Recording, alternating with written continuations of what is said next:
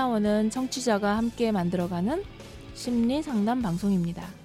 참나를 찾으러 함께 떠나볼까요? 참나원 시작합니다.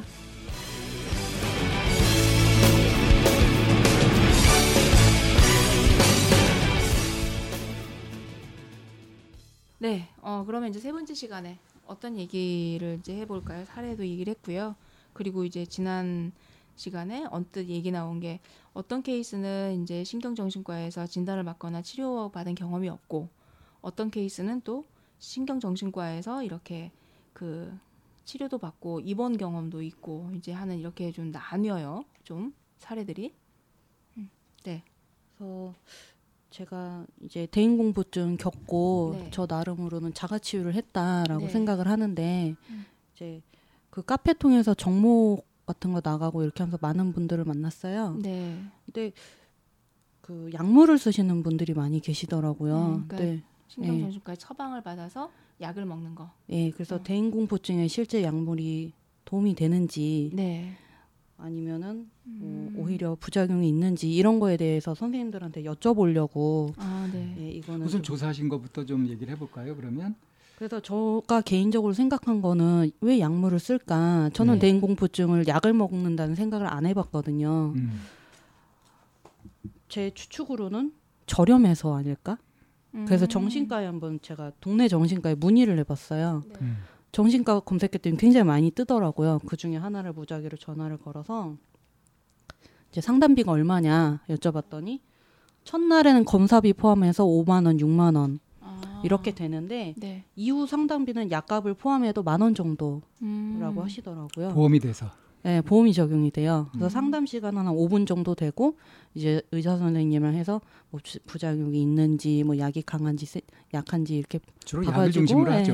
약을 음, 이 약이 잘 맞았는지 네. 이제 그런 거를 보겠죠. 근데 이제 상담 같은 경우에는 한 번 상담하는데 10만 원 음. 일주일에 일회 이렇게 하면은 이제 아무래도 경제적으로 부담이 되니까 음. 또 대인 공포가 있다 보면은 이제 착하거든요. 대인 공포 있는 사람들이 눈치도 많이 보고 근데 음. 부모님한테 상담비 내달라고 말씀드리기도 음. 죄송하고 내가 해야 하는 사회 활동을 못 하고 있는 상황인데 이제 음. 오히려 그런 것도 있고 스스로 벌자니 또 대인 공포증이 있을 때는 그것도 힘들고 이런 고충이 있지 않을까라는 음, 음. 생각을 해봤어요.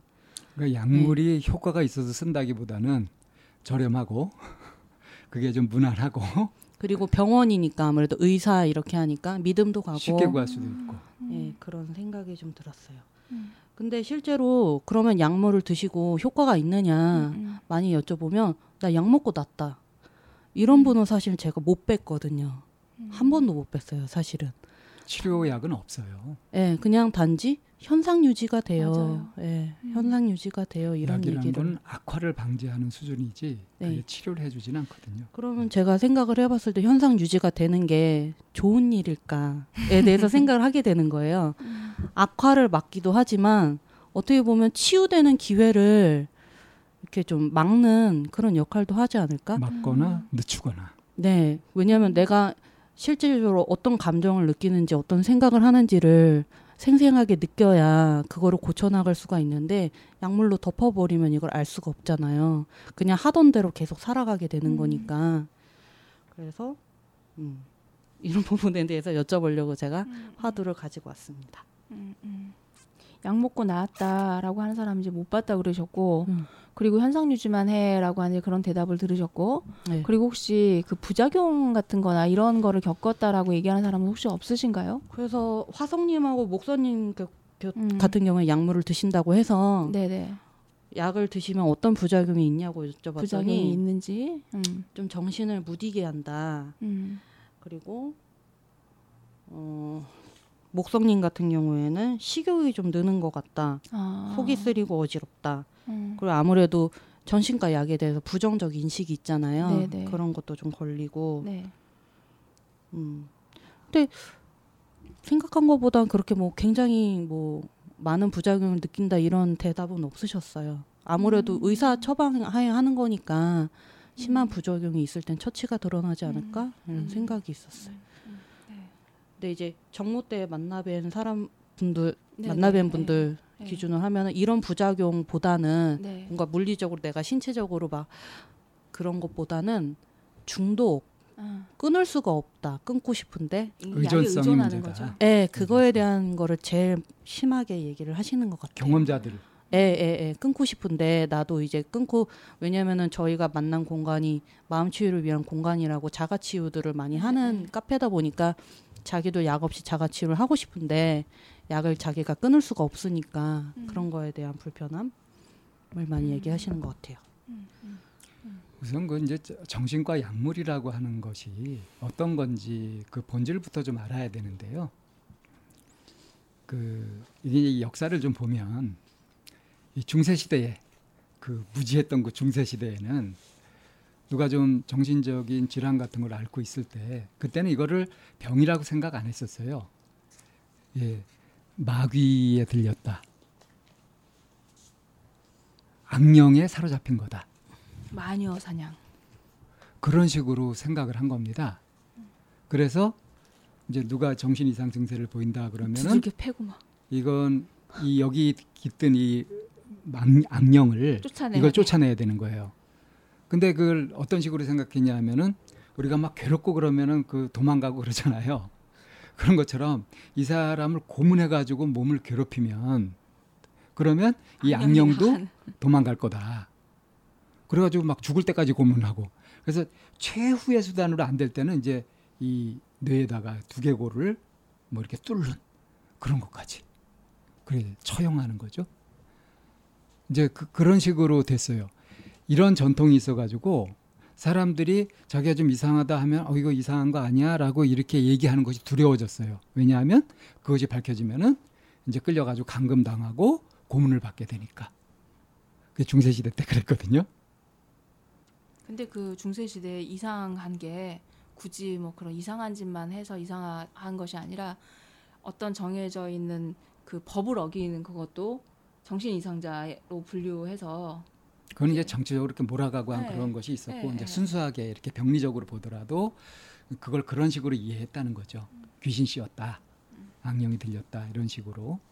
그래서 이제 그런 방식으로 하다가 이제 특히 이제 사회적으로 문제가 되는 건 뭐냐면 제정신을 잃고 막 흥분해가지고 막 폭력성을 보이고 하는 그런 경우들이거든요. 또 그렇게 될 때는 또 엄청나게 힘이 세요. 그래서 이거를 이제 어떻게 하냐면 묶어뒀어요. 그래서 이제 묶어두다가 점점 이제 문명이 발달하고 이렇게 하면서 이 묶어두는 거를 이제 나중에는 어떤 자해를 못하게 또는 이제 폭력을 쓰지 못하게 이런 공격성 때문에 그렇게 묶어두는 거를 이제 정신과 그옷 있죠. 어, 손발 꼼짝 못하게 이렇게 묶어두는 옷 있잖아요. 네. 그런 걸로 해뒀단 말이에요. 네. 그게 이제 정신과 입원하고 심한 환자들 이렇게 저, 조치할 때 그것이 대표적인 것이었어요. 그러니까 이제 정신병을 앓고 있다 그러면 병원에 입원해서 그런 모양으로 있는 거 이제 그런 것들이 정형화될 정도로 자 그렇게 몸을 묶어두는 방식 뭔가 정신 착란이나 이런 걸로 인해서 일어나는 그 피해를 줄이기 위해서 그걸 못하게 묶어두는 것 이것을 하다가 이제 약물이 개발되면서 그렇게 몸을 묶는 것이 아니라 정신을 묶는 거죠. 그게 약물의 정체예요. 약간 생리적으로 묶는 거네. 물리적으로 묶던 거를. 그렇죠. 음. 그러니까 막 그냥 막 폭발하고 막 절제가 안 되고 멈춰지지 않고 이런 것들을 멈춰주는 효과가 있는 거죠. 근데 이게 문제가 뭐냐면 그렇게 광증이나 뭐 엄청난 흥분도라든가 이런 것들만 묶어주면 그것만 차분하게 해주면은 좋을 텐데 그게 그렇게 안 되죠. 이게 맑은 정신, 건강한 정신까지도 전체적으로 정신을 묶어주는 거예요. 왜 우리가 암세포를 공격하려고 했, 했는데 암세포만 죽이는 것이 아니라 다른 세포도 같이 죽잖아요. 그게 문제잖아요. 방사능 치료라든가 이런 것들이. 그래서 점점 더 그것에 특화된 그거를 만들어가는 게 이제 의료기기가 발달하고 그러는 건데 이런 것처럼 정신과 약물도 그렇게 발전되는 거예요. 처음, 처음에는 이제 정신 자체를 아예 묵묵하게 만들어가지고 그것만 먹으면 멍하고 정신도 못 차리고 사람이 완전히 정신 나간 상태처럼 이렇게 있는 거죠. 대신 이제 난동은 안 부리니까 이제 그게 좀 나은 거지. 그렇게 묶어둔 상태로 있다가 어쩌다가 이 사람이 그 광증이 없어지고 좋아지는 경우도 가끔은 생겼었어요. 근데 이건 직접 치료는 아닌 거죠. 네. 묶어두는 것은 이제 보조 수단인 거죠, 사실은. 근데 약물로 그렇게 하고 이제 이것에 이제 이런 부작용 다시 말해서 맑은 정신을 유지 못하고 띵하고 뭐 이렇게 되니까 이제 이 증세에 특정한 그러니까 처음에 이제 폭탄이 그냥 대규모를 폭파하다가 목표 지점만 폭파하는 그런 것처럼 이제 이게 문제가 되는 이런 부분에만 작용하는 그런 세부적인 약물로 점점 점점 발전하는 거예요. 음. 그러니까 이전에는 그 약물을 먹으면은 멍해지고 또 소화기에도 뭐 지장이 있고 막 이런 식으로 됐던 것들을 음. 보완해 가는 거죠. 음. 그렇게 하면서 이제 의사들이 주- 주로 연구하는 게 이제 그런 거란 말이에요. 그래 호르몬 조정하고 뭐 이제 뇌 전달 물질 나오는 거 이거 가지고서 어떻게 조정하고 하면서 그렇게 연구가 돼 가지고 그 성분에 따라서 우울제, 항우울제 뭐 또 그 반대로 이제 항조현병 이런 음. 이런 것과 음. 이제 그게 이제 서로 조절하기 따라서 막 왔다 갔다 하거든요. 이제 그런 식으로 해 가지고 그 약물을 쓰게 되는데 그러니까 약물의 본질은 어떤 이상적인 정신 작용을 못하도록 멈추는 데 묶어두는 데 있는 거다 이렇게 이해하시면 되거든요. 그러니까 그거 자체가 치유는 아닌 거예요. 그럼 치유는 어떻게 해서 일어나게 되느냐? 약물로 치유가 되는 것은 아니고 약물로 그걸 잡아둔 상태에서 왜 우리가 어떤 수술 같은 걸 할 때도 이렇게 움직이지 않도록 그러니까 마취한다든가 이렇게 해가지고 하잖아요.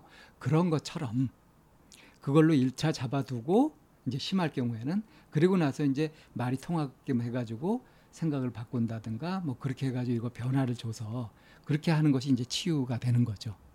그러니까 약물을 쓴다고 하더라도 약물만 계속 하게 되면은 기껏해야 이걸 먹었을 때 좀 덜하고 안 그러면 굉장히 흥분이 되든가 뭐 두려움이 심해든가 불안이 심해지든가 이렇게 되는데 이걸 먹으면 좀 진정이 된다 이런 효과밖에 못 얻는 거예요. 그래서 실제로 그 두려움을 일으키는 불안을 일으키는 그런 내용들은 마음에 있는 것이니까 그거를 치유해 가는 것들이 필요한 거죠. 마음을 고쳐 먹는다든가 관점이 바뀐다든가 아까 이제 지난번에 지난 시간에 말씀드렸던 것처럼 고정화하는 거 그런 생각에서 벗어난다든가 이런 것들이 이제 치유가 되는 원인이 되는 건데 약물만 가지고는 그게 된다고 볼 수 없는 거죠. 약물이 무조건 무조건 독이 된다는 사람도 있어요. 아예 근데 그 그것도. 이제 오해예요. 왜 의사들이 사람 죽일 일이 있습니까? 음. 또 자기들도 이렇게 치료 효과가 있어야지 환자들이 찾아올 거 아니에요. 그러니까 계속 연구를 하고 그런 정도에 맞는 것들은 합니다. 근데 약물이 할 수 있는 것들은 거기까지라는 거죠. 병행을 해야 되겠네요. 약물 치료를 하더라도. 당연히 심리상담? 병행이 돼야 음. 되죠. 예전에 어떤 그 이제 분노 조절 장애를 갖고 있는 분이 이제 상담을 오신 적이 있었어요. 근데 오시기 전에 자기 병원에 가서 약을 먹었대요. 근데 분노 조절 분노가 한 번치 하면 갑자기 수직 상승하는 게 이제 그- 그- 한데 그 제어가 안 되니까 그래서 병원에 가서 자기 친정 엄마도 우울증을 앓고 있어서 이제 그런 증상을 보였었고 이게 대물림되고 유전되는 것 같아 너무 겁이 나서 이제 병원에 가서 약을 사서 먹었다는 거예요. 근데 약을 한 일주일 먹고 난 다음에 이 약은 더 이상 먹으면 안 되겠다는 생각이 들어서 그 약을 과감히 접고 상담을 왔습니다라는 얘기를 하셨어요. 그래서 저는 이제 안 먹어본 경험이 없으니까 그래서 물어봤죠. 어떠 어떠 어떻냐 그랬더니 진짜 화가 안 나냐 그랬더니 진짜 화가 안 난대요. 음. 근데 그렇다고 해서 기분이 좋아지거나 기분이 나빠지는 게 아니라 왜 그 텔레비전 그에서 보면 찍 하는 거 있잖아요. 그 상태라는 거예요. 음. 얼빠진 상태인 거예요 어, 한마디로. 그냥, 그냥 이렇게 뭔가 내가 움직여야 되는데라는 생각만 있지 손이 가지는 않고 그냥 찡 하고 있는 그 상태? 음. 뭔가 동작을 이렇게 좀 이렇게, 이렇게 그- 하는 그 상태. 그러니까 그게 치유가 된다라기보다 뇌를 묶어놓은 것 같은 그런 느낌이 자기도 들었다는 거예요. 잠깐 일시적으로 묶어두는 역할만 네네네. 할수 예, 있겠네요. 예. 이제 그래서 자기는 상담을 받고 싶다라고 이제 온 케이스가 하나 있었고 또 한 분은 한 15년 정도를 이제 그 항우울제랑 해서 이제 약을 복용한 사람이 있었어요. 뭐 섭식 이쪽으로 이제 그 있어가지고 근데 이제 언니 신경정신과 약을 이제 한 15년 정도 먹었던 거죠. 근데 먹다가 최그그 이제 시간 15년쯤 지난 그 시점에 이 약을 계속 먹기가 그렇다라고 해서 약을 이제 하나씩 자기가 이제 빼고 먹어봤다는 거예요. 다 뺄 수는 없어서 이건 무슨 약이고 이건 무슨 약인지 아니까 이제 해당되는 그 어느 약을 하나를 이제 빼고 먹었대요. 그랬더니 신체적으로 무슨 이상이 있거나 이제 이런 건 아무런 그게 없는데 감정선이 굉장히 섬세하게 느껴지더라는 거예요.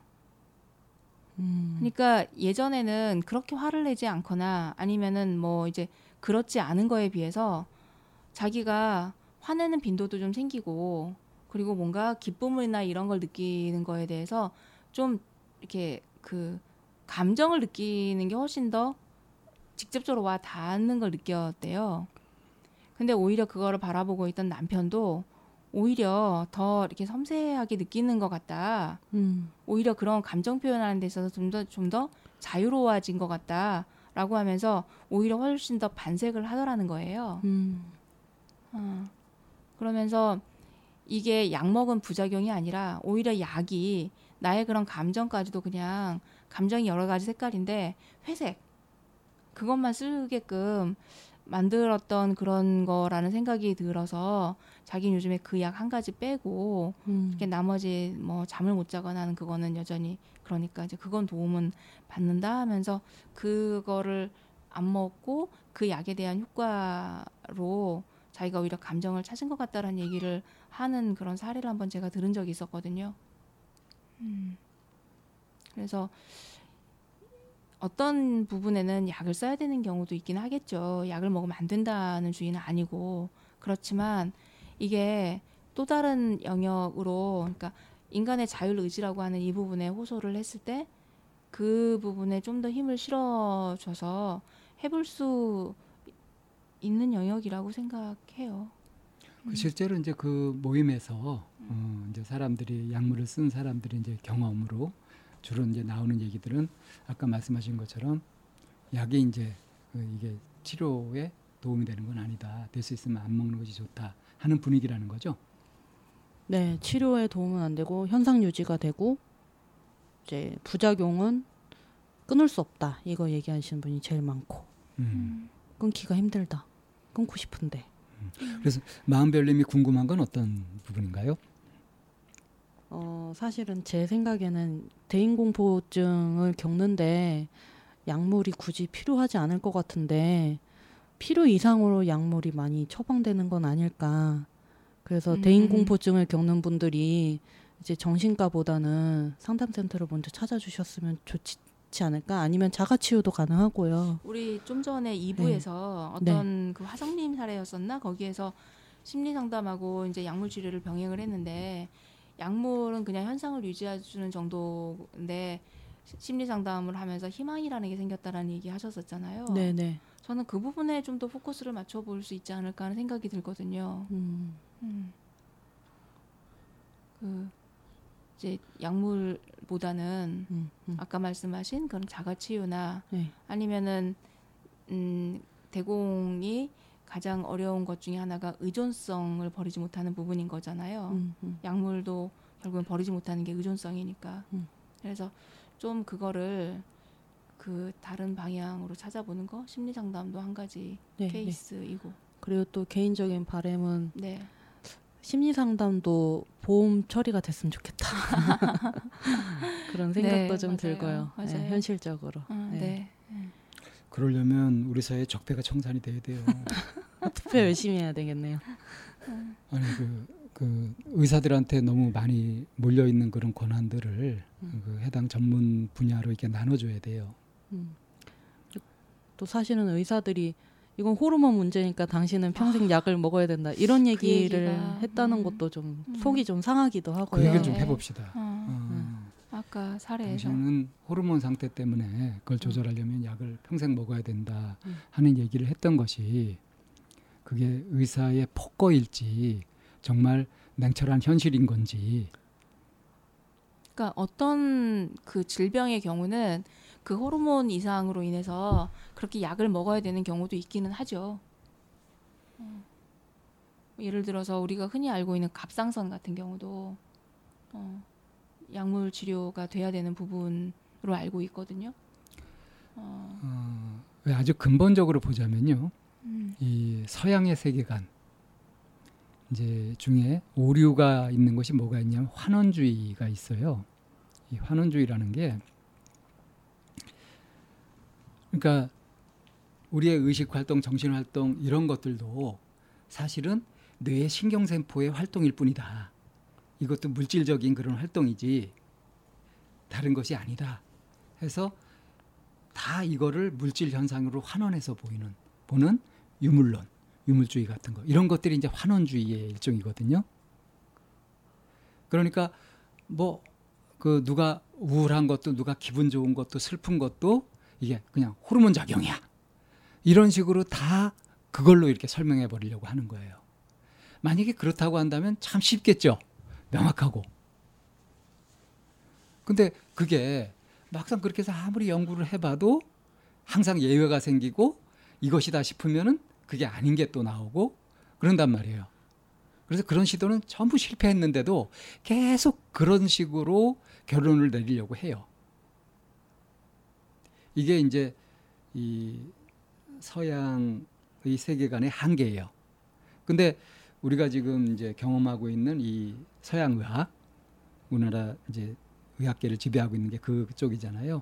그쪽에선 그래서 이런 정신적인 이런 문제까지도 전부 이렇게 몸으로 해결하려고 든단 말이에요.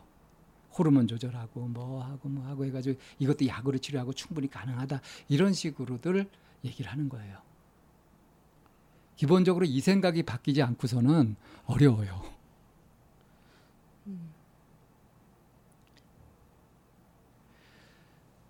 어, 약물은 보조 수단일 뿐이다. 그 제가 제가 약물의 본질을 이제 말씀드렸는데 그렇다면 보조 수단이 필요 없냐? 아니죠. 보조 수단이 필요한 사람은 해야죠.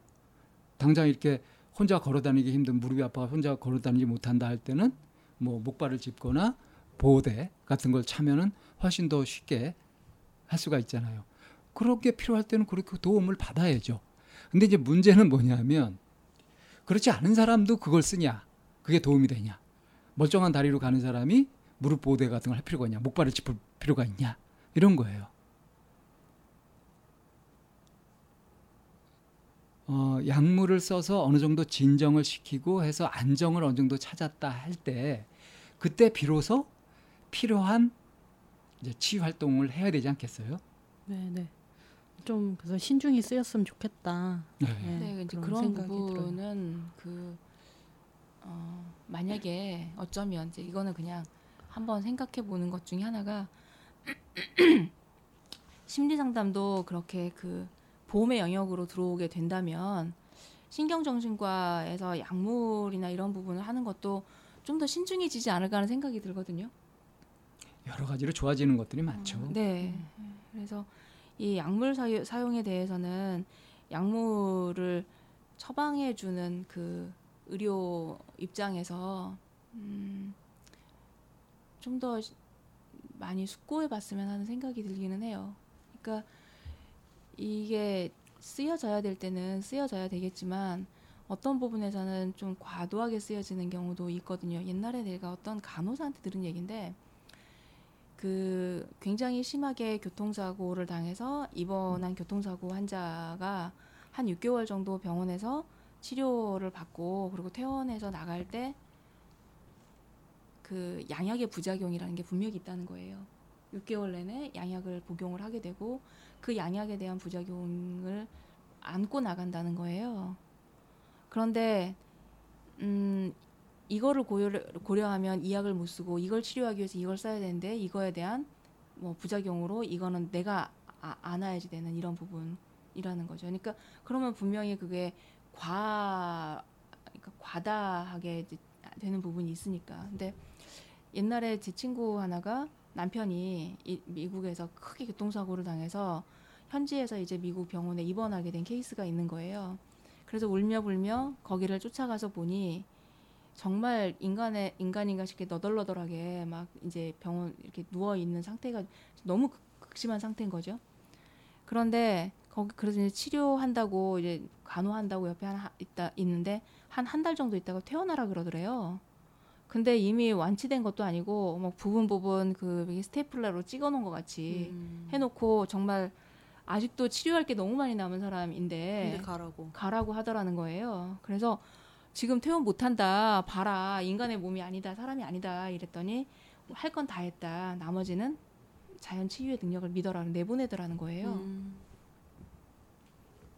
그러면서 자기도 되게 그때 감동받았다라는 얘기를 음. 하는 걸로 보면서 물론 뭐 미국은 잘하고 우리나라 못한다 이게 아니라 약물은 분명히 우리 심리상담 쪽에서 쓰는 게 아니라 병원 측에서 싸, 쓰고 있는 부분이니 그거를 처방하고 있는 의료 입장에서 한 번 정도 좀 더 그 이거를 앓고 있다라고 하는 사람 입장에서 신중하게 좀 해주셨으면 하는 그런 부탁을 드리고 싶기는 해요. 또 덧붙여서 정신병원을 찾으시는 또 음, 내담자 분들이 음, 의사가 약을 대하는 태도가 어떤지 좀 음. 살펴보고 분별하는 것도 맞아요. 좋은 음. 것 같아요. 이제 그리고- 현실적인 대안. 될 수 있으면 약을 안 네. 쓰려고 하는 의사가 좋은 의사다 네, 이렇게 네. 보는 게 상담을. 좀 더 신중하게 네네네, 해주시고 예, 예, 예. 그리고 환자 입장에서는 내가 돈 낸 만큼 음. 진료를 받는 거기 때문에 종속적인 이런 것이 아니라 좀 더 주인 의식을 갖고 주도적으로 네, 네, 네. 어,